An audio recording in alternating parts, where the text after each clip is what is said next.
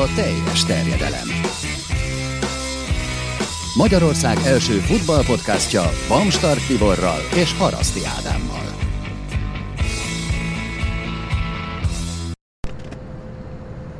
És ezúttal Mészáros Ábel beszélgetünk, ha úgy tetszik előre hoztuk az extra adást ezúttal hétfőre, hiszen bízunk benne, hogy sokan láttátok és hallottátok, hogy a hétvégén a helyszíről Dortmundból közvetítettük a Rurvidéki derbit. Most, amikor beszélgetünk, hogyha hallotok mindenféle nem éppen megszokott zajokat az adásainkhoz képest, az azért van, mert ugye repülőgépen ülünk és jövünk hazafelé. Itt például éppen elindultak a stewardessek kifelé, hogyha minden igaz, úgyhogy lehet, hogy például nem sokára eltolnak mellettünk egy nagy ilyen büfés de hát majd, hogyha ilyen apróságok vannak, akkor azt ennek tudjátok be. Bízunk benne, hogy azért olyan jelentősen nem fogja rontani az élményt, amit egyébként szokott nyújtani az adás. Szóval bele fogunk beszélgetni, elsősorban itt a hétvégi élményekről, de azért azt hiszem, hogy egyéb érdekes kérdéseket is érinteni fogunk a Bundesligával kapcsolatban, már csak azért is, mert a szezon közben azért sajnos elég keveset foglalkoztunk a német bajnoksággal, na de most akkor pótoljuk ezeket a hiányosságokat. De hát akkor kezdjük tényleg a legelején ennek az egésznek. Azt kaptad ettől a derbitől, meg az egész hétvégétől, amire előzetesen számítottál? Igen, ugye érdekes volt, mert uh, igazából nem voltak ilyen nagyon nagy elvárásaim, vagy, vagy ugye nem vagyok az, aki ilyen óriási elvárásokat támaszt, de hát igazából mindent megkaptam, vagy, vagy még ugye annál is többet, ahogy ezt is szokás mondani, és főleg szerintem ugye az ebből, hogy a, nem is feltétlenül ugye a futball részen, bár ugye az is azt ugye látták a nézők, hallgatók, hogy az, az milyen volt, de maga az a körítés része az, ami, én voltam már Dortmundban, vagy meg egy pár német meccsen, de mondjuk Rurvidéki derbin még nem. És hát ugye az, ami, ami tényleg leírhatatlan, az a, az a vibrálás, ami már megy mondjuk napokkal előtte, vagy akár az, ahogy a meccsnapon kinéz egy, egy város, vagy, vagy hogy minden, minden erről szól, vagy ott a, az előző meccs, vagy a meccsnap előtti pénteken voltunk egy ö, eseményen, ahol ö, hát volt, volt szerencsénk egy Dortmundi legendával, Jörg Heinrichel beszélgetni, és maga az a, az a hozzáállás, ami, ami ugye, meg az egész körítés, ami van, hogy, hogy, hogy egy, egy péntek este kimegy, nem tudom én, pár száz, vagy lehet, hogy volt ezer ember is, nem tudom én, lehet, hogy pár száz inkább, azért, hogy őt megnézzék, és akkor hogy autogramokat adjanak, és, és az, hogy, tehát igazából szerintem az, hogy, és ezen próbáltam így gondolkozni, hogy ez,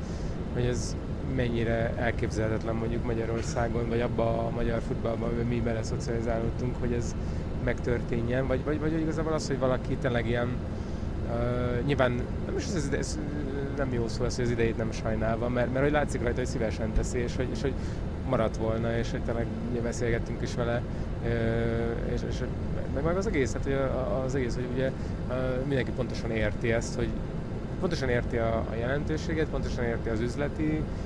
részét, mert ugye nyilván arról is szól, de, de hogy valahogy mégsem azért, de nagyon látszik, hogy, tényleg ezeknek az embereknek így ez az élete. Hát abszolút, tényleg, és meg egy egész városnak ez az élete. Tényleg tehát nem nagyon tudtunk egy egész sarkot sétálni a városban, hogy ne látunk volna valamit, ami a Borussiára utána gyakorlatilag autókon a matricák, most nyilván persze hétvége volt azért mérkőzésre is készültek, de ugye rengeteg helyen láttunk Dortmund mezes szurkolókat, de férfiakat, nőket, fiatalokat, időseket, tényleg mindenkit, tehát az nem kérdés, hogy ebben a városban és hát nyilván az meg a másik fele, hogy egyébként meg a világban mondjuk Dortmundról miről jutna az embereknek az eszébe Dortmund város, mint olyan, hanem a Borussiáról, mert egyébként mi lenne az, ami nekik a hírüket viszi szerte a világban, nem? Hát nagyon sok mindent így hirtelen nem tudnék mondani, ugye most, most Hát már ott van egy ideje ez a Német Futballmúzeum, majd, majd arról is remélem, hogy beszélünk, hogy az milyen volt, de hát nyilván ugye és ez, amire rájöttek a Watzke, Hans Joachim Watzke vezetésével, hogy, hogy ezt ugye ki, ezt nem jó szó, hogy kihasználni, de hogy ezt meglovagolni, vagy, vagy tényleg ezt így, így ez egy nagyon hiteles és, és fantasztikus élmény, és feltételezem, bár, bár nem voltam, hogy ugye Gelsenkirchenben is hasonló élmény, bár, bár ott én, én ott a marketing részét talán kicsit kevésbé sikerültnek nézem, de az tény, hogy ugye ők is elég nagy számban jelentek meg a, a mérkőzésen, ugye nyilván így a külön buszokkal jöttek, meg nem annyira a pályaudvaron, és hogy próbálgattuk itt Ádámmal kitalálni, hogy mikor fogjuk látni az első kék vezes embert, ez, ez azért egyébként szerintem inkább a meccs napján volt már egy ilyen egy-két órával, de mondjuk így szállingóztak. Azon gondolkozom, hogy te láttál egy kék vezes embert talán akkor, amikor kiszálltunk a taxiból, amikor jöttünk a stadionhoz, nem? De egyébként én csak a stadionban emlékszem. Igen, és hát ugye van azért ugye ennek a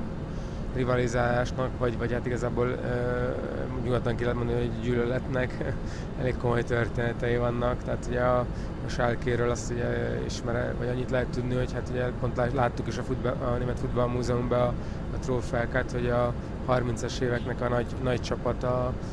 és hát többszörös bajnok, gyakorlatilag az, ugye az a, az a uh,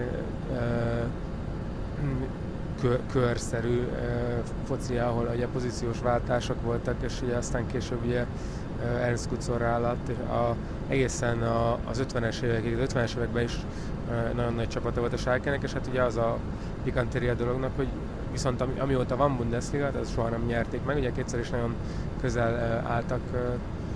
ehhez, és hát ugye eddig ugye arról volt híres ez a Rurvidéki derbi, ahol egyébként több Schalke győzelem van, mint Dortmund, hogy hogy a Dortmundiak rontották el, tehát ugye 2007-ben Alexander Frey és Ebi Smolerek. Mostani meccs arról lett híres, hogy viszont a Schalke ennek hát nem elrontották, nem gyakorlatilag borították a papírformát, tehát ez ugye, amit Smolerekékkel kapcsolatban szoktak emlegetni, és tegnap ez abszolút megtörtént. Tehát itt ez szerintem olyan szinten nem volt benne a pakliban ez az egész dolog. Tehát ha csak azt megnézzük, hogy mi történt múlt héten a Schalkevel, és hogy milyen pofont kaptak hazai pályán a Hoffenheimtől, az, hogy ők csak azt, hogy egyáltalán megnyerjék ezt a mérkőzést, szerintem az se volt nagyon benne a pakliban, de azt aztán, hogy ez ilyen arányban történjen meg, aztán tényleg itt a, a legfurcsább az egészben az maga ez a forgatókönyv volt, de szerintem egy picit nagyon előre rohantunk még itt a meccsel kapcsolatban, és mielőtt még belevágnánk itt abba, hogy egészen pontosan magán a mérkőzésen is mi történt de a meccs előtt, hát most az hülye kérdés, hogy gondoltad volna, hogy ilyesmi történet, de inkább az, hogy mit tapasztaltál, mit éreztél azzal kapcsolatban, hogy mennyire bizakodó a két fél, mert amíg oké, persze hallottuk ilyen véleményeket, meg ezt idéztük ugye a meccs közben is, hogy mit mondott például, hogy a Juri Mulder jogjan egy derbi bármi megtörténet, és na hát igaza lett, oké, de hogy te éreztél egyébként bármi olyasmit a Dortmundiak részéről, hogy túl bizakodóak lennének, könnyen kezelnék ezt a dolgot, látva azt, hogy a Schalke majdnem kieső helyen áll? Nem, inkább, inkább a Schalke drukkerek, és viszonylag sok olyan ismerősöm van, aki Schalke drukker részéről éreztem azt, hogy semmi remény nincsen, tehát hogy ugye azáltal ugye Tedesco-t elküldték, és hát ugye 42 pont hátrány volt, soha nem volt még akkor a hátrányok a dortmund a derby idején. Uh, azt senki nem, nem gondolta, tehát azt hiszem a kicker szavazáson valami 7-8 százalék volt. A meccs előtt ugye nem voltunk a sajtós szobába, és ott minden, Németországban ez egy hagyomány, hogy az újságírók egy ilyen mágnes táblára felírják a tippeket, és azt mondom, hogy utána a győztes az kap valami csokit, vagy tök mindegy, de nyilván ugye az, hogy jó rész Dortmundban volt, de egy újságíró volt, aki Schalke, ez egy Bild újságíró Schalke győzelmet tippelt, és egy, egy nullát mert bevállalni, és akkor hát majdnem mindenki ilyen 5-4-5-3 gólos uh, Dortmund győzelmet várt, Várj, és akkor az ajándék az egy ilyen Dortmund taktistál lett volna, ugye csak említetted ezt a marketing részét, hogy milyen jól csinálja Dortmundon, többek között ugye az ajándékból hát szerintem a Ritter sportcsokit azt nagyjából nem kell bemutatni senkinek mert még Magyarországon is lehet kapni, de lényeg, hogy ennek ugye van ilyen borussziás különkiadás, nem tudom, hogy más csapatoknál van-e hasonló ö, változat a verziója ennek a csokira, de lényeg az, hogy illetve igazából ugye a csomagolás a lényeg, hogy bele van nyomva egy BVB felirat a csokival, de lényeg, hogy ez a taktikai táblának nevezik, egy klasszik méretű Rittersport csoki, ami borussziás csomagolásban van. Vannak azért ilyenek, én, én ugye most így hirtelen egy Leverkuseni uh, volt jut eszembe, hogy ott, ott voltam nem olyan régen, és az ott is lehetett kapni, tehát nekem a kedvencem a fürdőköpenyek, tehát azok mindig, mindig... De, de nem, bocsánat, én most konkrétan erre a csokira gondoltam, a taktistáfelre. Nem van, most, most így hirtelen nem, nem jut így eszembe. Na mindegy, szóval ilyet kap az, aki nyeri ezt a szavazást? Ez, ez nem, nekem, nekem azt, azt mondta a, kollégák, hogy csak valami sima, sima csokit, tehát, de egyébként nyilván lehet, lehet, hogy ezt kapják, viszont ugye nem, akkor ez óriási elhibázott marketing lehetőség, de nem gondolnám egyébként, hogy a Dortmund ezeket elhibázná, tehát hogy ilyet neked is volt alkalmad ugye beszélni is, meg rengeteg segítséget kapni, és tényleg fantasztikus szervezettség és segítőkészség jellemezte, tényleg nem tudom, legalább 6-8 emberrel beszéltünk ugye két nap során, akik, akik effektíve segítettek nekünk, és szinte mindenbe. És, és az, az volt nekem ugye a, a, a meglepőbb, hogy azért Németország más uh, részein uh, kevésbé volt jellemző, például Frankfurtba mondjuk az angol nyelv, azért mindenki tudott. Itt, itt Dortmundban itt, itt kifejezetten, tehát ott látszik is, hogy, hogy nagyobb hangsúly van erre fektetve. Ugye, ugye azt hiszem, hogy de egyébként voltak talán kínai külön vendégek is erre a meccsre Shanghaiból, ha jól emlékszem. Tehát ők azért ugye nem is mostanában terveznek, vagy talán már meg is nyílt, azt hiszem pont Shanghaiban is az irodájuk, most éppen ugye Amerikában volt szó, most aztán nem tudom, hogy a Pulisic tervekről lehet, hogy most gyorsan ezt az irat, de, de nem, tehát viccet félretéve a Dortmund igazából ebben mindenképpen a Schalke előtt jár, ugye a Schalke-nek hiába van nagyjából hasonló mennyiségű klubtagja, és tényleg Európa szintű top 10-es támogatottságú csapat, de, de talán ezt a részét nem sikerült annyira ki, ki, kihasználni, illetve hát ugye az, az hogy a Dortmundban a Hans-Joachim Batzke vezetése alatt egy, egy, egy, egy abszolút marketing most ez... Pont ezt akartam mondani, hogy azt mondod, hogy ugye a Schalke Dortmund mögött van, hát gyakorlatilag a Bayern kivéve ilyen szempontból szerintem majdnem minden csapat a Dortmund mögött van, és tényleg ezt a részét nagyon jól csinálják, hogy nem véletlenül ők is tisztában vannak vele, hogyha szeretnék felvenni a versenyt a legnagyobb európai csapatokkal, akkor ezt is ki kell használni, és valóban terjeszkedni kell minden lehetséges irányba, mert nyilvánvalóan az a jó, hogyha a pénz minél több helyről folyik be a klubhoz.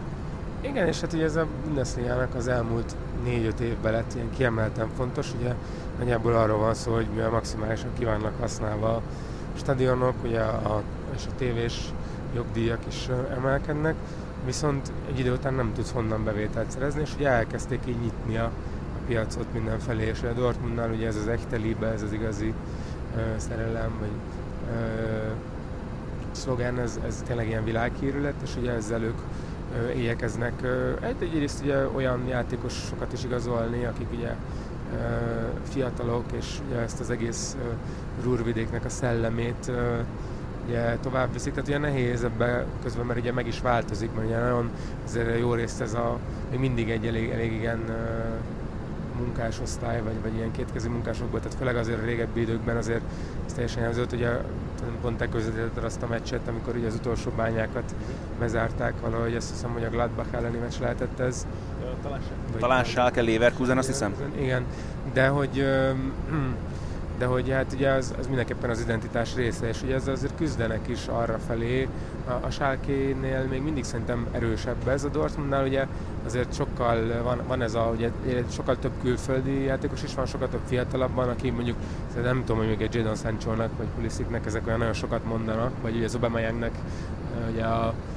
különféle gyémántokkal felszerelt cipőivel és ezekkel. Nyilván ugye ebbe ez, ez egyébként mindig van benne egy ilyen kvázi álszentség, amikor 3-400 ezer eurós keresetű heti nyilván nem a Dortmund, de más olyan futballistákat próbálunk arra rávenni, hogy ők aztán élnek, halnak a munkásosztályért, tehát ebbe máshol is érzek, de, de a Dortmundnál valahogy vagy ezt is így próbálják, és ugye például ugye most ebbe az idénybe, ugye Matthias Zemmer oda került vezetői beosztásba, Sebastian Kiel, tehát, vagy éppen ugye beszéltünk Jörg Heinrichel, személyesen őt, őt a múlt szezonban azért hozták, ugye fél évig Péter Stöger mellé ilyen másodedzőnek, a pályaedzőnek, hogy legyen valaki, és ugye e, mert az a sztori, hogy a Hans Joachim Batzke direkt felhívta, mert kell egy olyan, akinek Dortmund identitása van. Tehát ez egy nagyon komoly kérdés ott, hogy ugye olyan edzőket, akinek azért nem biztos, hogy tehát Lucien Favre-nak se volt nagy Dortmundi kötődése,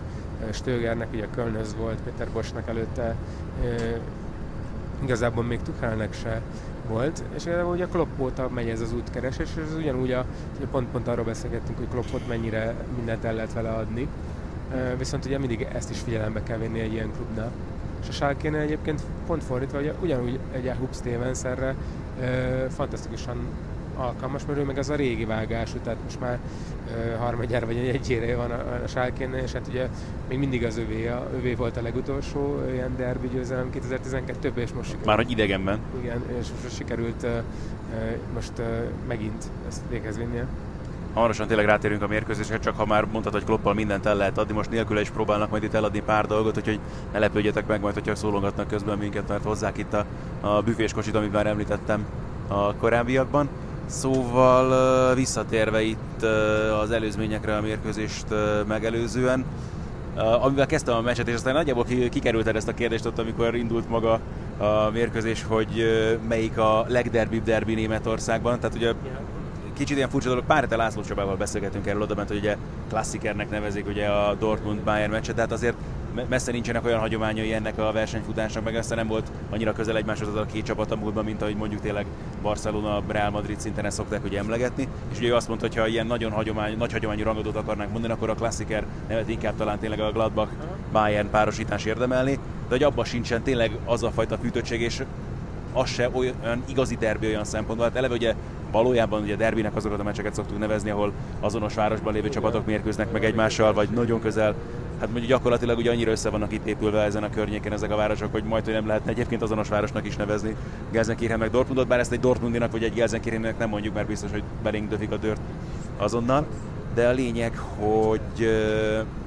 Szóval egyetértesz azzal a kijelentéssel, amit próbáltam a meccs elején is megfogalmazni, hogy Németországban ennél derbi, derbi a szónak a valós értelmében nincsen. Hát röviden igen, tehát hogy ugye, és szerintem ugye lassan ugye a, a világon, tehát hogy azt mondja a River Plate bokát szokták emlegetni, meg ugye az El Clasico. Hát ugye az a, ugye talán a, a többi Bayern Gladbach-val ugye az a nehéz, hogy viszonylag ritkán voltak egyszerre jók, talán 70-es években utoljára, hogy ugye felváltva nyerték a, a bajnokságokat. Uh, ugye a Dortmund Bayern az még inkább igaz, hogy az utóbbi mondjuk 8 évben van az, hogy uh, néha a Dortmund is oda tud érni, és megszorongatni a bayern um, de hát előtte, előtte igazából a Dortmundnak ugye pont, pont a Jörg Heinrich, vagy, vagy uh, Michael Zorg féle egy-két, ugye 96-97-ben a BL győzelem, ugye 2002-ben ugye Zammer féle csapat nyerte, de azért nem volt ilyen hosszabb Uh, inkább, inkább ilyen hullámbölgye és egyé, és ugye ott már nem csődbe is mentek. Úgyhogy ugye ez a Ruhrvidéki ez pedig ugye mindig, mindig, tehát hogy ez ugye erre, erre, erre mindig azt mondják, hogy ez egy borzasztó nagy közhely, hogy egy ezt egy megnyered, akkor megvan a szezon. És, és hát ugye ez most a sárkére abszolút igaz, de, de a közhelyeknek mindig van ez az igazsága. És hát ugye a, a, tehát a két, két dolog miatt egyrészt az, hogy tényleg ugye annyira, annyira közel vennek egymáshoz, hogy ilyen 35 km, 40 km a távolság, és ugye olyan szintű ellenérzés és, és uh, nyugodtan lehet mondani, hogy gyűlölet van a két csapat között, hogy tehát például a, a Gelsenkirchenek nem mondják ki, tehát ugye nem mondják ki a Dortmund nevet, hanem, hanem ugye a Differbotene-Stadt, a tiltott városnak hívják, ugye a, a Dortmundiak pedig előszeretettel mondják Herne vesznek, ugye a Herne az a kettő között lévő település, tehát nyugat, nyugat Hernének, vagy hát ugye vannak még ilyen mindenféle, és akkor körülírni, hogy mondjuk nem tudom én, vannak még külön városok, amiket így használnak erre, de mindent elkerülnek, és hát minden... Nem tudjuk például nem szándékosnak venni azt, amit például én csak most szúrtam ki az akkreditációnkat, de már korábban észrevehetett, hogy nincsen rendesen kiírva rajta, hogy az ellenfél a hétvégén a Schalke 0 volt, hanem azon odaírva az akkreditációkra a Schalke 0. És aztán tehát nehéz azt mondani, az, arra gondolni, hogy ez például nem szándékos. Nem, és, és minden egyes, tehát ugye még részt vettünk egy stadiontúrán, már előbb korábban is voltam, és hogy állandóan mennek ezek a poénok közben, de ugye nem, nem, is, annyira poénok, tehát ugye mindig, hogyha megkérdezik, hogy van-e Schalke Drucker, és akkor így általában van, akkor az ő, áll, tehát ugye akkor onnantól kezdve ő állandóan úgymond kapja az ívet, de, de közben, de közben ebben van, nem, tehát nem, nem ilyen, nem ilyen, tehát jó, ilyen, jó hiszem, van, de, de hogy ilyen, semmilyen, semmilyen jó, ez nem szó, hogy jó indulat nincs benne, hanem, hanem valahogy az egész ilyen, látszik, hogy ilyen, van valami, tehát ilyen igazi ilyen szenvedély van benne, és Jörg Heinrichen is nagyon átjött ez, vagy, vagy máskon is, amikor így erről beszélnek, és, és ő is, ő is ugye mindig Die Blauen, Die ugye a kékeknek mondta, tehát soha nem, soha nem mondta ki, és fontosan ugye, ugye ez van, van, van a Schalke játékosok, miközben ugye pont, pont az volt az érdekes, hogy ma, ma nézegettem azt, hogy ugye a tavalyi szezonban volt, amikor ugye Heinrich volt veheti, akkor még Péter Bosch volt az edzős, ez a 4-4-es, 4-0-ás vezetésről, hogy az ottani Dortmund kiegyenlítetesek, az ottani Dortmundból, ha jól emlékszem, most csak három ember volt a, a pályán, és a sálkéből is ilyen 5-6. Tehát, hogy azért ez egy nagyon érdekes dolog az egészben, hogy, hogy ez, hülyeség, hogy nem számítanak a játékosok, mert persze számítanak, de hogy nem annyira, tehát hogy tényleg a két klub számít, és hogy ö, kis túlzásra te meg én is játszhatnánk, és akkor is, akkor is kéne lenne 80 ezer ember, és, és, és az óriási volt látni egyébként, hogy, hogy ö, csak, csak, a, csak a saját csapatnak a buzításra. Nyilván összevesztek, meg, meg ugye ment az egymásnak, de hogy, de hogy föl, nem, föl nem merült az, ami, amit pont a Kemenes Szabadban beszélgetettek szerintem múlt héten, hogy, hogy a saját csapatodat szíd, az, az, az valahogy így, teljesen egy ilyen idegen dolog. Aztán nyilván fórumokon, de, de a stadionban, vagy, vagy ott egyszerűen ez egy ilyen elképzelhetetlen ereknek gondolat, hogy te rosszat mondjál Dortmund szurkolóként a sárga-feketékről, vagy, vagy ugyanúgy uh, sárga szurkolóként ugye a, a, a kékekről. Ugye mondtad, hogy megvan még tényleg ez a klasszikus derbi hangulata ennek a mérkőzésnek olyan szempontból is, hogy nyilván az már magában a közvetítésben nem látszott, meg gondolom, hogy igyekeztek, és meg amennyire láttam, hogy a kimenőképeket is már a meccs után, nyilván már a tévéstáb sem dolgozott, csak egy leszúrt kamera volt még, ami küldött jelet a stadionból. De ugye azért egy komoly bunyó kezdett kialakulni a meccs végeztével, amikor néhány Schalke szurkoló kiszabadult a saját szektorából, persze jöttek át aztán Dortmundiak is, de amire megérkeztek a rendőrök, azért viszonylag gyorsan véget vetettek itt a balhénak, úgyhogy ezért ez elég hamar lezárult de hát már láttuk a meccsen is, amikor megérkezett a, a kemény mag a Schalke részéről, hogy azért, tehát ahogyan mondjuk Angliában az ilyen nagy derbikről azért már az ilyenfajta klasszikus, ha úgy tetszik, futballholigának azért már ki vannak szűrő, hogy nyilván egy Barca Real Madridon se látunk ilyen jellegű szurkolókat, meg ilyen jellegű szurkolás, de például ami, tehát oké, okay, ez, ez a része, ez nyilván ez nem feltétlenül szimpatikus az embernek, sőt, tehát azért ott volt bennünk is egy ilyen kis adrenalin roham, amikor, akkor is, amikor a meccs megérkeztek a sálke szurkolók, ugye akkor is volt néhány, aki egyből átmászott a kerítésen, jött lefelé, ugrált fel arra a kerítésre, ami közvetlenül ugye a pályát választja már el ott a nézőtéri résztől, meg ilyenek. Tehát látunk ilyen jeleneteket, ez a része persze nem kell, hogy szimpatikus legyen, sőt nyilván nem is az. Viszont az a fajta szurkolás, amit meg ők produkáltak, a hatalmas kék füstfelhőkkel például, vagy füstbombákkal, ami ott a meccs előtt jött meg, aztán amit a meccs közben is láttunk, pláne amikor vezetett a csapatok is ugye emelgették már a sálakat, meg tehát tényleg az valami egészen szenzációs dolog, és ilyen szempontból nem, hogy Németországban nem nagyon van riválisa ennek a párosításnak, hanem most már egyre kevesebb úgy egyébként az egész világon és meg Európában, tehát tényleg mondjuk nem is tudom, hogy ilyen szempontból lehet, hogy mondjuk a, a Glasgow-i derbit lehet ehhez hasonlítani az Old Firm-öt, meg nyilván hát az Ajax Feyenoord azért Igen. ott még mindig megvannak ezek, de innen kezdve ezt leszámítva, tehát nagyjából kelet felé kell nézelődnünk, hogyha hasonló jellegű dolgokat akarunk látni egy derbin. Vagy Dél-Amerika felé, igen, tehát ugye a River Plate Boca Juniorson volt ez talán, hogy most tudom, hol rendezték el Madridba, vagy, vagy mi volt, és akkor ilyen három nappal előtte ott aludtak az emberek, szóval. De mindegy, nem, tehát ugye ez egy nagyon kardinális kérdés Németországban, az az egész ugye a, ez a Fußball für fans, ugye ez a futball a szurkolóké, és hát ugye mindig, tehát hogy ebbe, ebbe óriási a, a különbség a, igazából bármelyik topligával szemben, mert ugye erről szól, hogy mindig a Bundesliga a legmegfizethetőbb bajnokság, kb. 28-30 euró az átlagár, tényleg a zűtribüne, ugye ez a sárga falra Dortmundban 6-8 évre előre nem lehet jegyet kapni, ugye 55 ezer bérletes van, és a sárkénél is, ha, ha jól tudom, majdnem, majdnem olyan 50 ezer körüli van, tehát hogy ezek akik, és, és hát ilyen a, maga, maga az egész, hát ez, ez a dolog ugye nyilván lehet nem szeretni, én ugye mindig, mindig kicsit olyan, az a nehéz, hogy persze ugye a tévéképernyő előn ugye könnyű ezeket az embereket elítélni, és nyilván én is elítélem azokat a dolgokat, amikor például ugye, mondjuk a Jadon sancho megdobták egy petárdával, vagy a Dortmundi oldalon is voltak ilyen eléggé visszataszító dolgok, a Schalke oldalon talán ezt a, ugye a, a Szergej W nevű figurát, aki ugye a robbantásban vett részt. Hát nem tudom, hogy ezt mennyire szánták viccnek, vagy gondolták komolynak, de semmiképpen sem volt uh, ízléses ez a történet, ugye, hogy gyakorlatilag ugye olyan feliratokat helyeztek ki a meccs során, amelyben az ő uh, szabadon engedését követelték. Ugye Mark Bartra is uh, felszólalt a Twitteren ezzel kapcsolatban, meg nagyon érdekes, hogy pont tegnap este még elalvás előtt elkaptam a CDF műsorán, Ralf Rangnick volt ugye bent a vendégeste, és ő is azt mondta, hogy hát tényleg szabályszerűen hogy mondta, hogy rosszul van ettől az egésztől, hogy egyáltalán ez felmerül bárkiben. És hát ugye Ralf Rangnick volt Schalke és hát ugye pont egy ilyen kiégés miatt hagyta ott, illetve hát bekapcsolva múlt héten voltak ilyen, ilyen plakátok, vagy ellen a Mönchengladbach szurkolók küldték el melegebb éghajlatra. Hát ez ilyen, ilyen érdekes velejárója, sajnos egy árnyoldala ennek, de hogy igazából szerintem, és ezzel nem szeretném ezeket a dolgokat elfogadottná tenni, mert, mert abszolút nem azok, és ugyanúgy a Dortmundi oldalon is voltak elég, elég csúnya dolgok, majd, majd azokat is így kirakjuk. Igazából én azt gondolom, hogy, hogy ezek valahol túl vannak a racionalitáson, vagy túl vannak azon a, azon a be,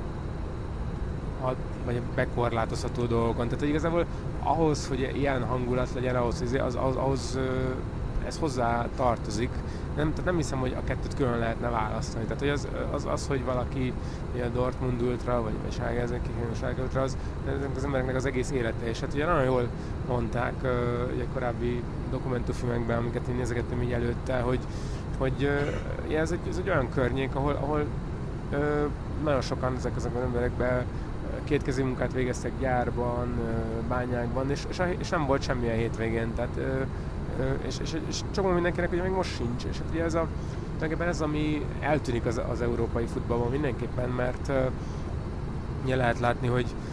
gyakorlatilag a topligákban már nincs, nincs ez, és Németországban ez, ez még megvan, és hát ugye ez, ez ugye,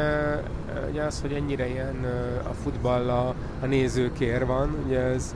ez, ez mennyire komoly dolog, és hogy például ugye sikerült azt elérniük, hogy a, a hétfői meccseket amivel ugye az a probléma, hogy beszélgetünk ebbe a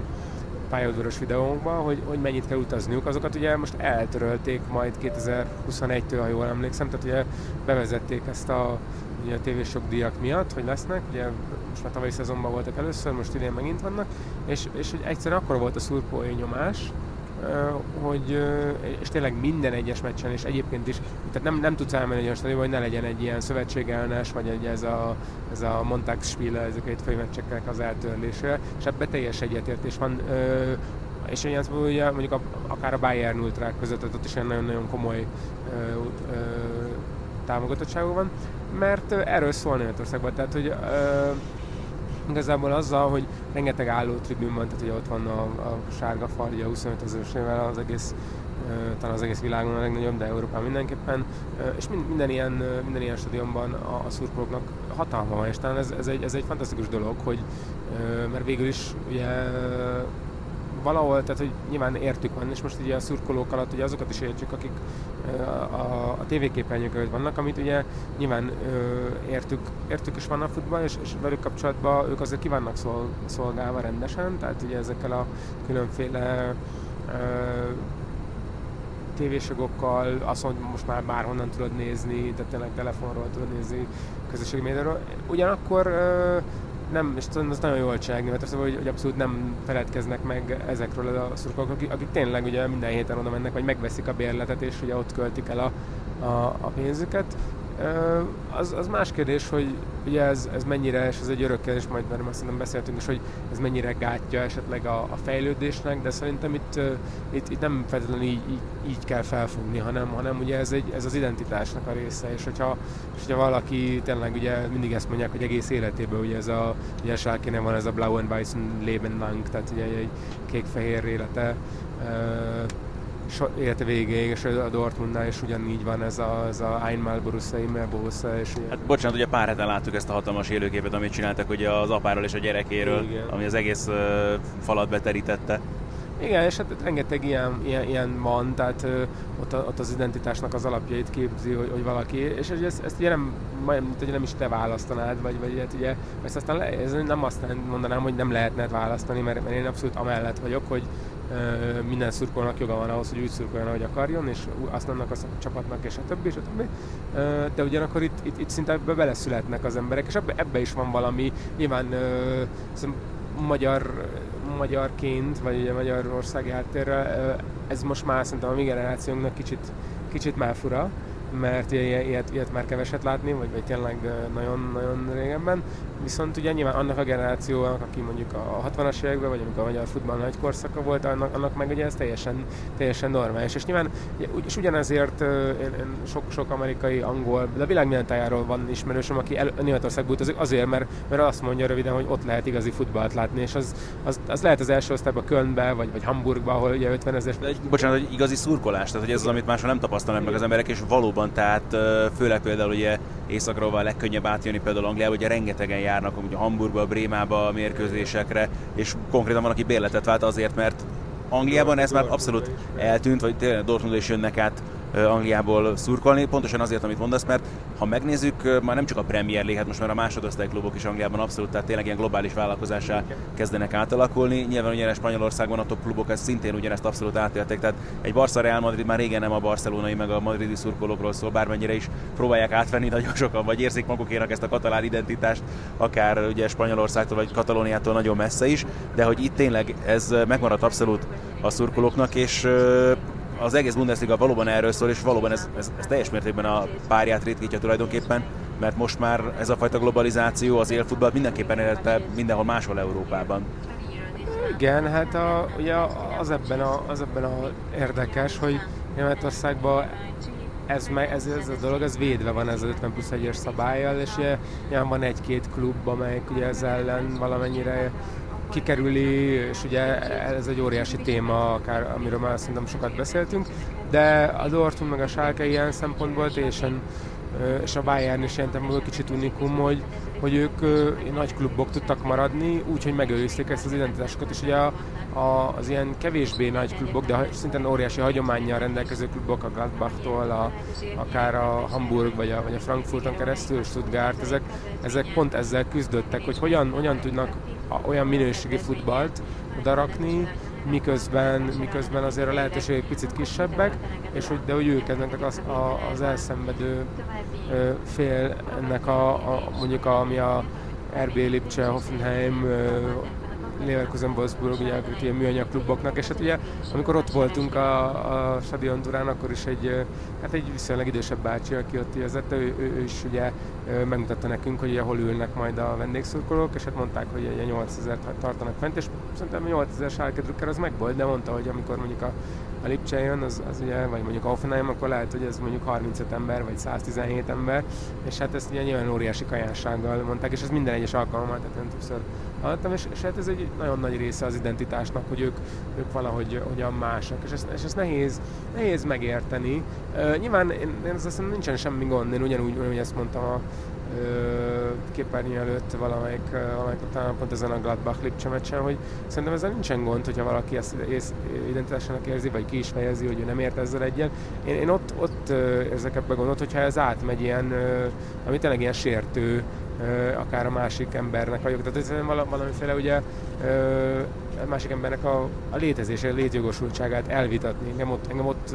nekem ott megy félre az, az egész, miközben... Hát meg, bocsánat, meg, meg butaság elvitatni, az meg egyértelműen azt, azokat a sikereket, amit akár Hoffenheim is különösen, amit meg a Lipcse elért az utóbbi években, mert ott valóban azt mutatják, hogy igenis Németországban is lehet ezek mellett a szabályok mellett. És jó, a Lipcse ez mondjuk egy érdekes kérdés ebből a szempontból, mert azért ott az csúnyán kijátszották ugye ezt a történetet az 50 plusz 1-es szabálya, azzal, hogy egy csökkent 25-en tagjai hivatalosan a klubnak. Igen, igen, tehát nekem volt egy ismerősöm, aki most már Kölnél dolgozik, egy északír srác, aki hát óriási Bundesliga, de inkább második Bundesliga rajongó, és hát ugye akkor még, még de elszem, hogy egy norvég, egy norvég újságíró is most, most próbáltam, minden az hogy próbáltak, ugye, hogy hát hogy akkor ugye Németországban ez egy bevett dolog, hogy ugye Dortmund azt hiszem 62 euró egy évre, hogy te ilyen midglit, tehát fizetett tag lesz, de ugyanúgy München Gladbachtok ez a bárhol, hogy akkor megpróbáltak, hogy ezt a Lipcsénél, és hát igazából nem, nem jártak sikerrel, tehát igazából úgy, úgy működik, hogy ez a 18 ember van, és hogy hát egyrészt az a másik dolog, hogy olyan magas, hát valami nem tudom, több ezer euró, de hogy igazából ők, ők mondták, hogy ők hajlandók kifizetnének, most nem tudom, hogy ez bluff volt vagy nem, de, de hogy akkor se lehetett. Most ez, ez kicsit hasonló ezeknél a dolgoknál. Nyilván a Leverkusen vagy a Wolfsburg, ugye ők, ők, a, ők ugye ilyen úgynevezett munkás, tehát a gyárnak a klubjai, és ugye le, volt egy ilyen kitétel, hogy hogyha 20 éve ugye benne vannak a bundesliga és 20 éve ugyanaz a tulajdonos, és de akkor, akkor, akkor ők ezt kivételt képezhetnek.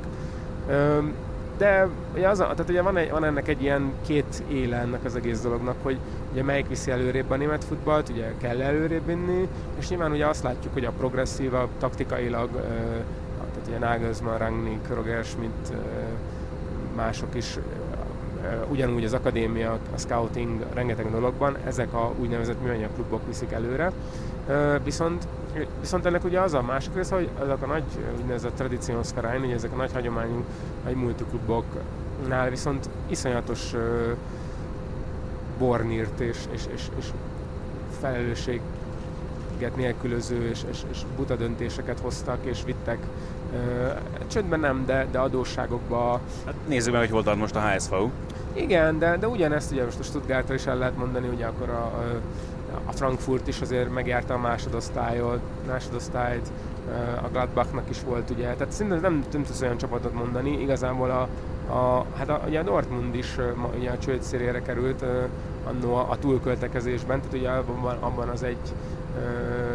ugye 2000 3-4-be került ez, amikor pont amikor ugye Adams Joachim Watzke átvette, akkor ugye 150 millió adósságuk volt, mert uh, ugye a 96-os, 97-es BL győzelem után uh, egyszerűen azt gondolták, hogy akkor versenyezzünk a Bayernnel, bevezették őket a tőzsdére, ugye onnantól kezdve ugye az a, az, a, az a nehéz, hogy mindent nyilvánosságra kell hozni, tehát a legutolsó sérüléstől kezdve, mert ugye uh, akkor befolyásolod a tőzsdei árat, és akkor ezt ilyen manipulációnak vehetik, és akkor ugye ez, ezáltal uh, a, ugye volt uh, több szezon is, hogy, hogy lemaradtak az európai kupát jelentő helyekről, és hát ott óriási bevételkiesés jelentett, másrészt ugye olyan játékosokat vettek, akiknek azért nagyon nagy fizetése volt, Jámorózó, ha jól emlékszem, Rosicki, hát Kolár nem tudom mennyit keresett, de, de, de sok ilyen, és hát iszonyatos mínuszba kerültek, folyamatos gyengébb szereplés, ami egyébként benne van a Bundesligában, tehát itt azért van ez a kiegyensúlyozatlanság, és végül is ugye, amikor Vacka átvette, akkor, akkor a csőd szélén álltak, és hát ugye van ez a ugye híres ugye Bayern, az két millió kölcsön, ami, ami mégis annyira nyilván segített, meg inkább a gesztus értéke, hogy ugye mégiscsak ugye bent tartani, de hát azt hiszem, hogy 20 millió volt végül is, amit gyorsan vissza kell fizetni, és aztán, aztán több év volt ezt le, ledolgozni, és igazán csak ugye a kloppal sikerült belőle kijönni. Bocsánat, csak közben nagyon eltávolodtunk itt a, a hétvégi eseményekről, de nyilvánvalóan ezek is mind-mind hozzátartoznak ezekhez a dolgokhoz. De szerintem azért szépen lassan térjünk rá magára a mérkőzésre, már csak azért is, mert, mert egészen szenzációs meccs volt. Tehát ha csak pusztán azt nézik, hogy hogy nézett ki a forgatókönyv, tehát szerintem, hogyha valaki csak azt megnézte, hogy hogyan alakult ez a mérkőzés, és csak azt látja, hogy mikor születtek a gólok és kik szerezték őket, már az önmagában is sejtette azt, hogy ez egy nagyon jó kis meccs de hát így aztán tényleg, ahogyan zajlott maga a mérkőzés, aztán, hogy jöttek a kiállítások, nem is tudom, hogy hol kezdjük, mert hát tényleg nyilván érdemes az, arról beszélni, hogy egyáltalán hogy állt fel ez a két csapat, meg milyen taktikát választottak, mert az alapján aztán végképp nem volt benne ez a fajta forgatókönyv, vagy hát a forgatókönyv benne lehetett volna, mert nyilván megkontrázva az ellenfelet is lehet nagyon komoly győzelmeket aratni, de nagyon nem így nézett ki ez a meccs elején. Tehát úgy indult nagyjából ez a mérkőzés, hogy a Dortmund felállt a szokásos játékába, mentek előre, és ugye Sancho fantasztikus passzolt, hogy a Götze fejelt egy gólt, vezetett a Dortmund, és addig a pillanatig, amíg nem jött az egyenlítés, fel nem merült bennem egyáltalán, de szerintem nagyon másokban sem, hogy ennek lehet bármi más a vége, mint Dortmundi győzelem. Igen, és ugye a meccs előtt se, és ugye Ups Stevenson nem jelentő amúgy ez a kiváló támadó futball, tehát ugye ő az, akit ugye ez a null stehen, tehát ugye a nullának ugye hát ugye nem szabad gólt kapnunk, ő ezért, ezért híresült el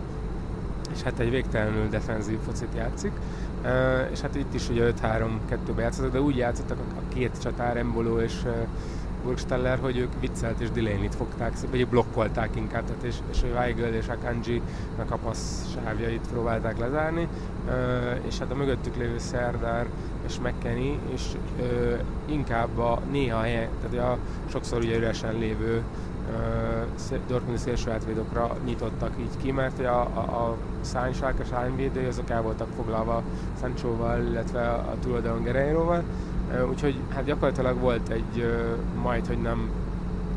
8-9 emberes, 8 emberes fal, és majdnem minden mezőjátékos, vagy legalábbis a Schalke térfélén voltak rengetegszer.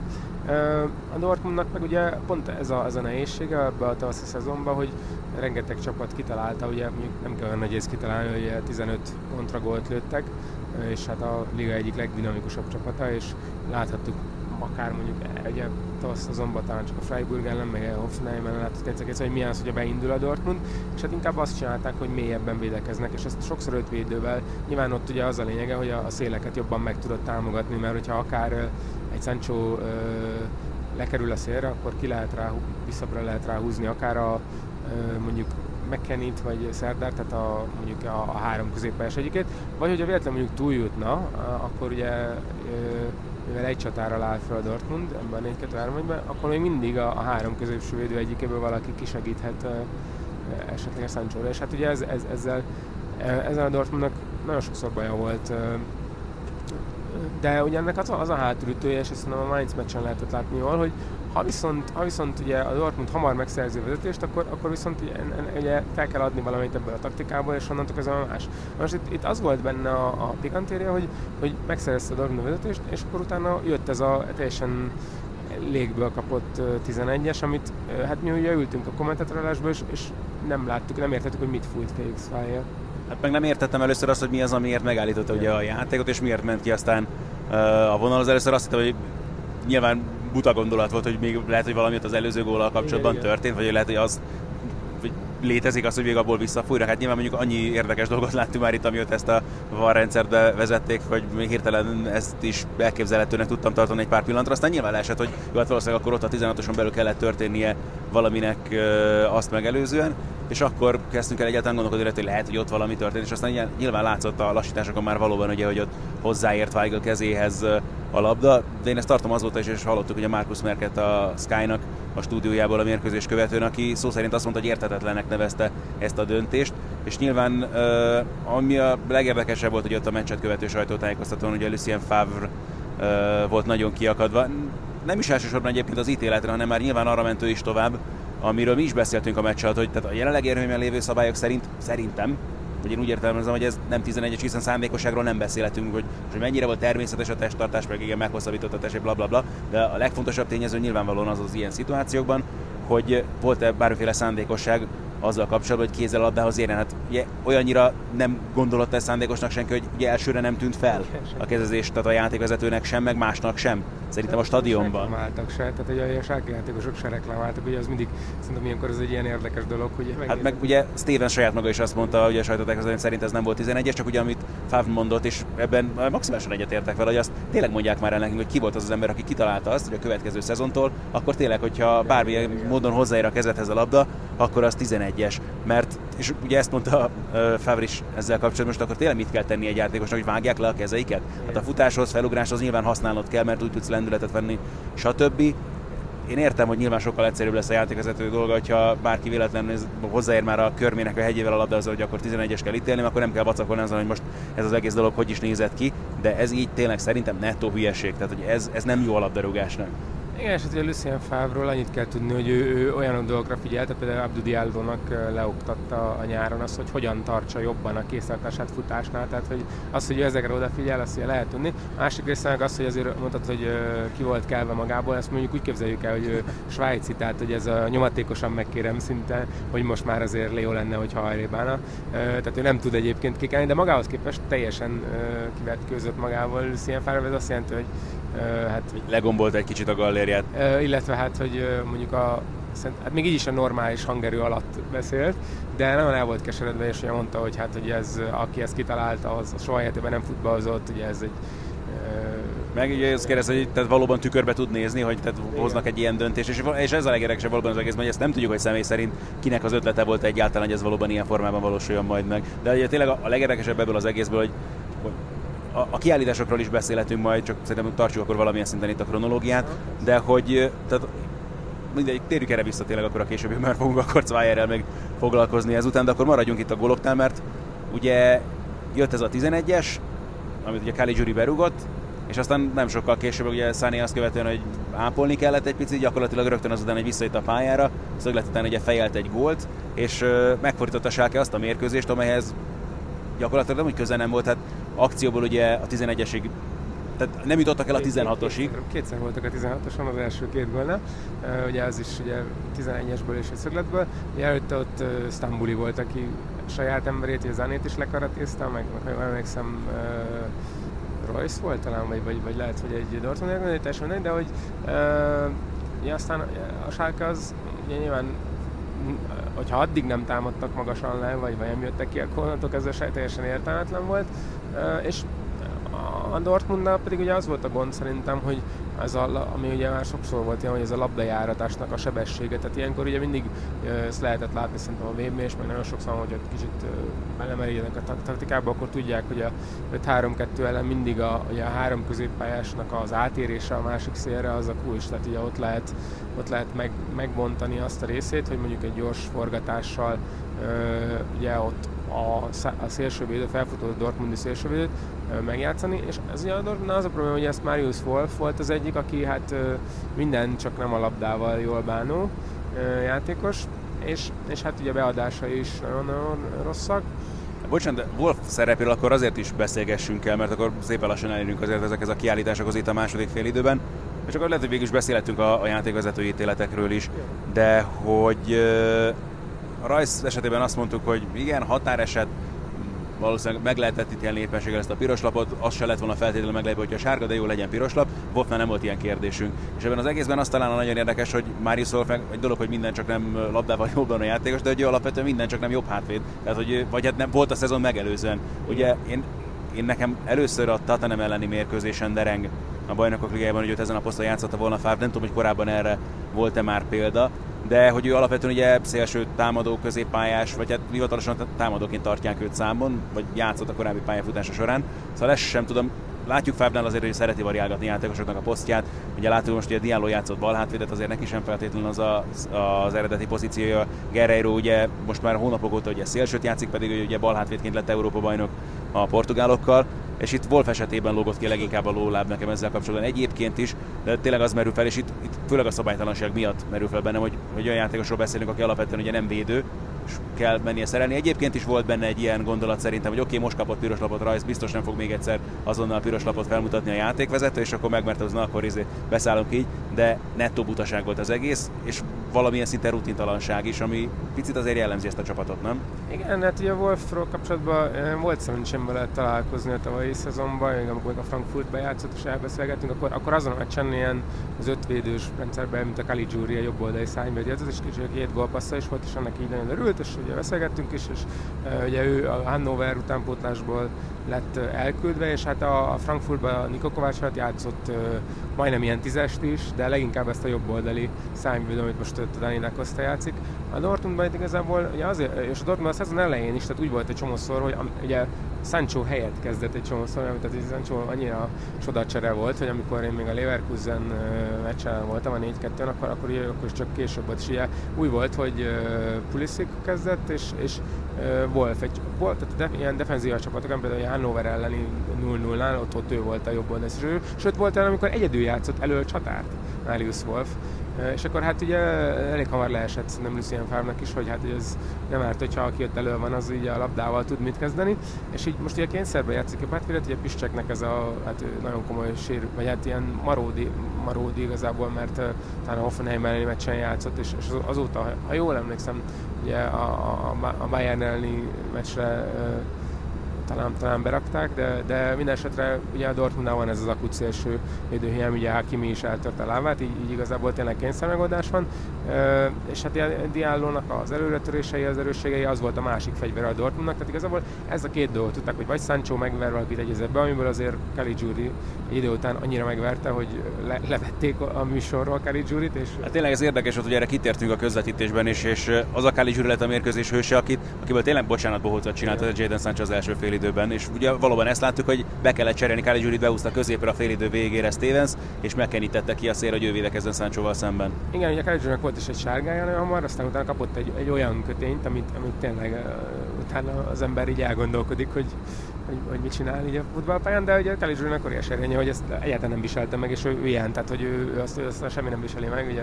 nyilatkozott is a vegyes zónában, ott volt, volt alkalmam ezt hallgatni, és hát ő abszolút a Sárkenek ilyen vezéregyénisége, és mindig ő lövi a 11-eseket, ugye aztán a Hertha ellen voltam, hogy, hogy második fordulóban, ahol egyet kihagyott, de a pontrugásokat el is mondtuk a közvetítésekben, csak éppen nem a szögletek jöttek be, de, de jött neki ez a szabadrugás, és hát így tényleg így a meccs hőse lett. Um, többen pályáztak azért a Sálkénél, hogy a Szerdár, vagy, vagy, vagy Salif Sané, vagy aztán később Embolo, aki, aki azért meg Weigelből csinált bohócot el, elég sokszor, és ott azért kijöttek Weigelnek a hiányosságai, de igen, ami ugye visszatérve arra, amit ugye mondtál, hogy a fiatal ez a csapat, meg a mentalitás, vagy a Dortmundban, az, azt mondom, az egy nagyon kardinális kérdés, mert ugye ezt, ezt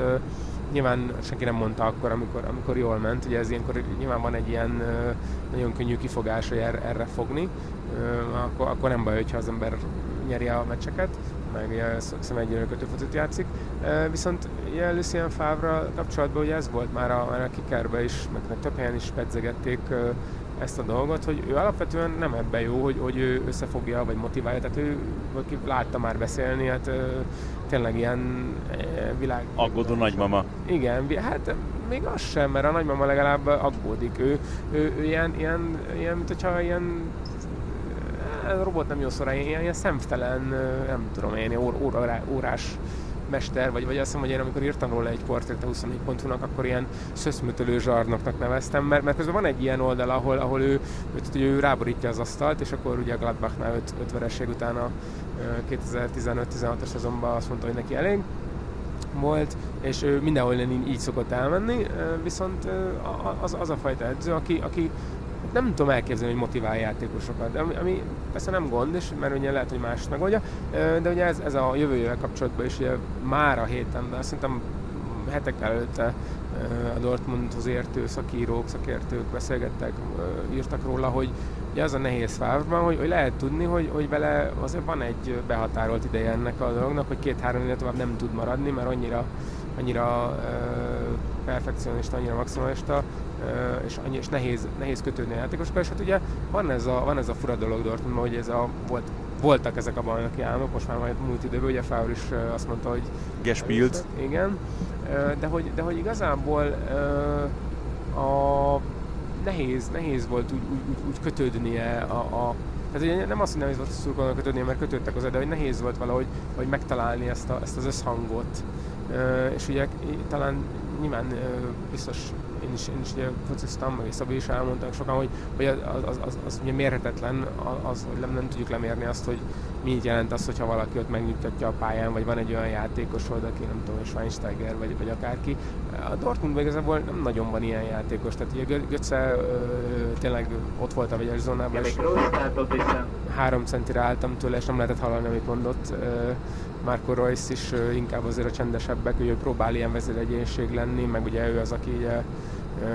abszolút az arca a Dortmundnak, és a többiek viszont nagyon újak, tehát ugye pont, erre beszéltünk, hogy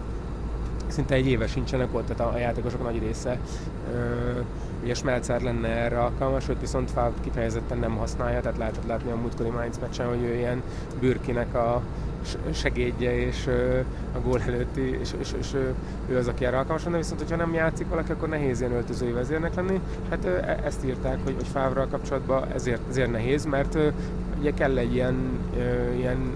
németeknél van ez az identifikációs figur, ugye ez egy olyan ö, ember vagy alak, akivel azonosulni tud a klub. És ezt általában a játékosokra mondják, de hogy az edzőkre is szokták mondani, tehát ugye pont néztük a kloppos ö, képeket, újságokat, hogy mivel lehet eladni. Na most Lucien Favre szerintem semmit nem lehet eladni, azon túl, hogy zseniális futballedző, de hogy ezért már sokkal többről is szól ilyenkor a futball 2019-ben.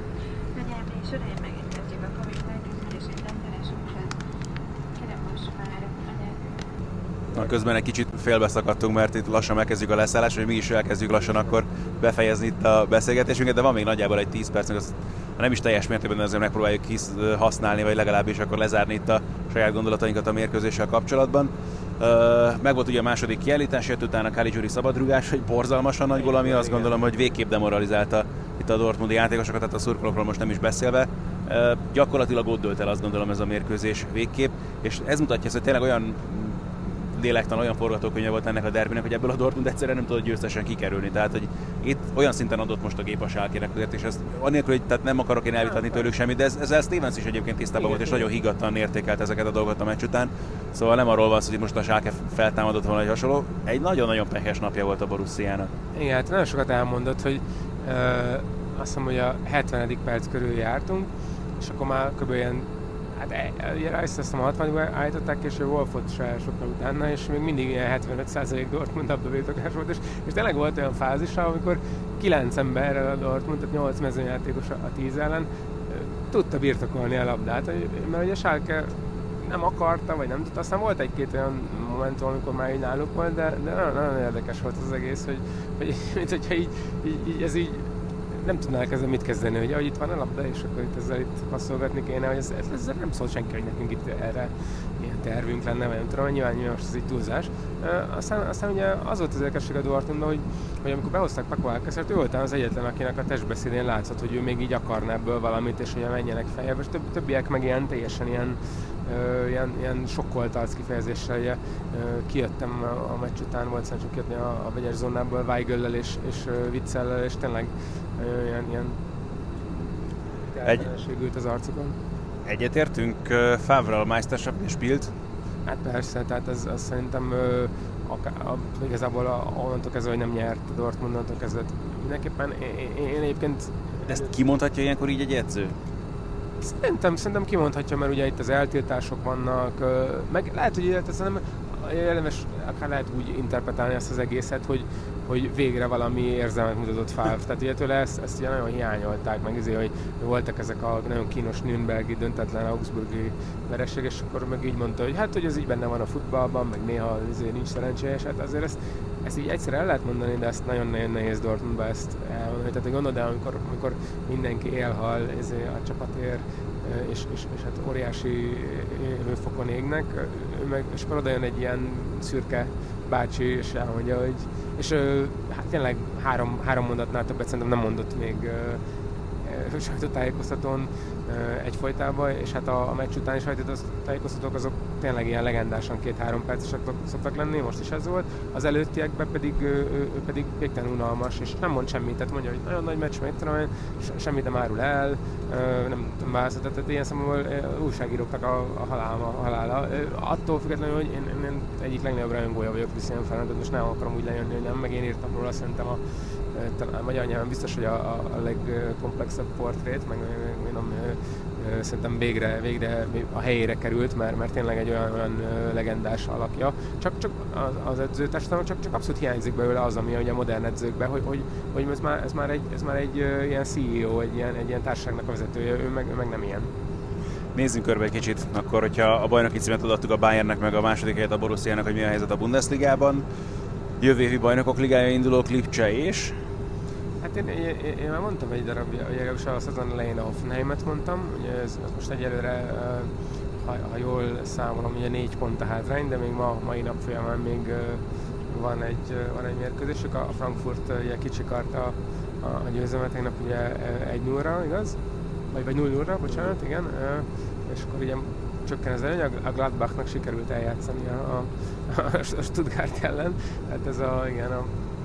és nyilván nem sokat láttam ezekből a meccsekből még, úgyhogy nem szeretnék röviden nyilatkozni, de e, azt már szerintem mindenki borítékolta, hogy a Gladbach az már egy pár helyet eljátszotta a BL indulást, és ugye a Lipcse pedig nem biztosította, úgyhogy én, én, tovább, én, én maradnék a Hoffenheimnél, és, és, és a, Frankfurtnál meg azért most az utóbbi hetekben lehet látni a, a fáradást, a sérüléseket, a hiányát, a tompaságot, ugye az, hogy az Európa Ligában még mindig a Chelsea és, és, és ugye kimondták egyébként, hogy nekik nem feltétlenül a BL a, a, a, a cél, úgyhogy, úgyhogy őket gondolnám, hogy ők, ők kiesnek a, a BL-ből. Bár ugye, hogyha megnyerik a Bajnok Ligáját, én, én azt szeretném, hogy, hogy megnyerik az Európa Ligát, bocsánat, akkor, akkor ugye öt csapat indulhatna. Én, én igazából erre ezt a forgatókönyvet várnám, várnám az, többiekre pedig nagyon most már nincsen idő kitérni, mert jönnek a stewardessek, és szépen lassan megkezdjük a leszállást. Mondjuk a kiesés, mint olyan az egyébként is lejátszott történetnek tűnik, úgyhogy azt gondolom, hogy nagyon extra dolgot azzal kapcsolatban már nem is tudnánk mondani, úgyhogy ezzel mi most szépen lassan búcsúzunk, közben lehet, hogy halljátok azt is, hogyan kattanak már itt a biztonsági öveink. Bízom benne, hogy itt a hangminőség annyira azért nem vett el az értékét ennek a beszélgetésnek, és tudtunk érdekes dolgokat mondani nektek itt. Hát elsősorban a hétvégi Rúrvidéki derbivel kapcsolatban. A héten még biztosan jövünk másik adással is, ismét hármasban, és az eredeti tervek forgatókönyv szerint a mostani figyelmet köszönjük. Sziasztok!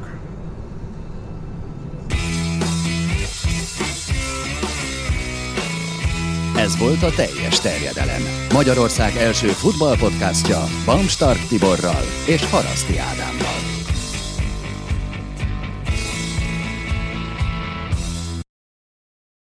Ha más podcastekre is kíváncsi vagy, hallgassd meg a Béton műsor ajánlóját. El tudod képzelni, hogy a podcastet, amit éppen most hallgattál, fél év múlva már a mesterséges intelligencia generálja? Mi sem. De ha érdekel, eljötte már a gépek lázadása. Hallgass bele az Embertelen podcastbe. Orsós Lajos vagyok, a műsor házigazdája. Egyelőre még élőben. Egyelőre. Fedezzük fel együtt, hogyan ismerkedik, randizik, mesél és vitatkozik Betty és Péter, két teljesen mesterséges intelligencia. Lajos, a podcast címét mond még egyszer, Léci. Oké. Okay. Embertelen podcast.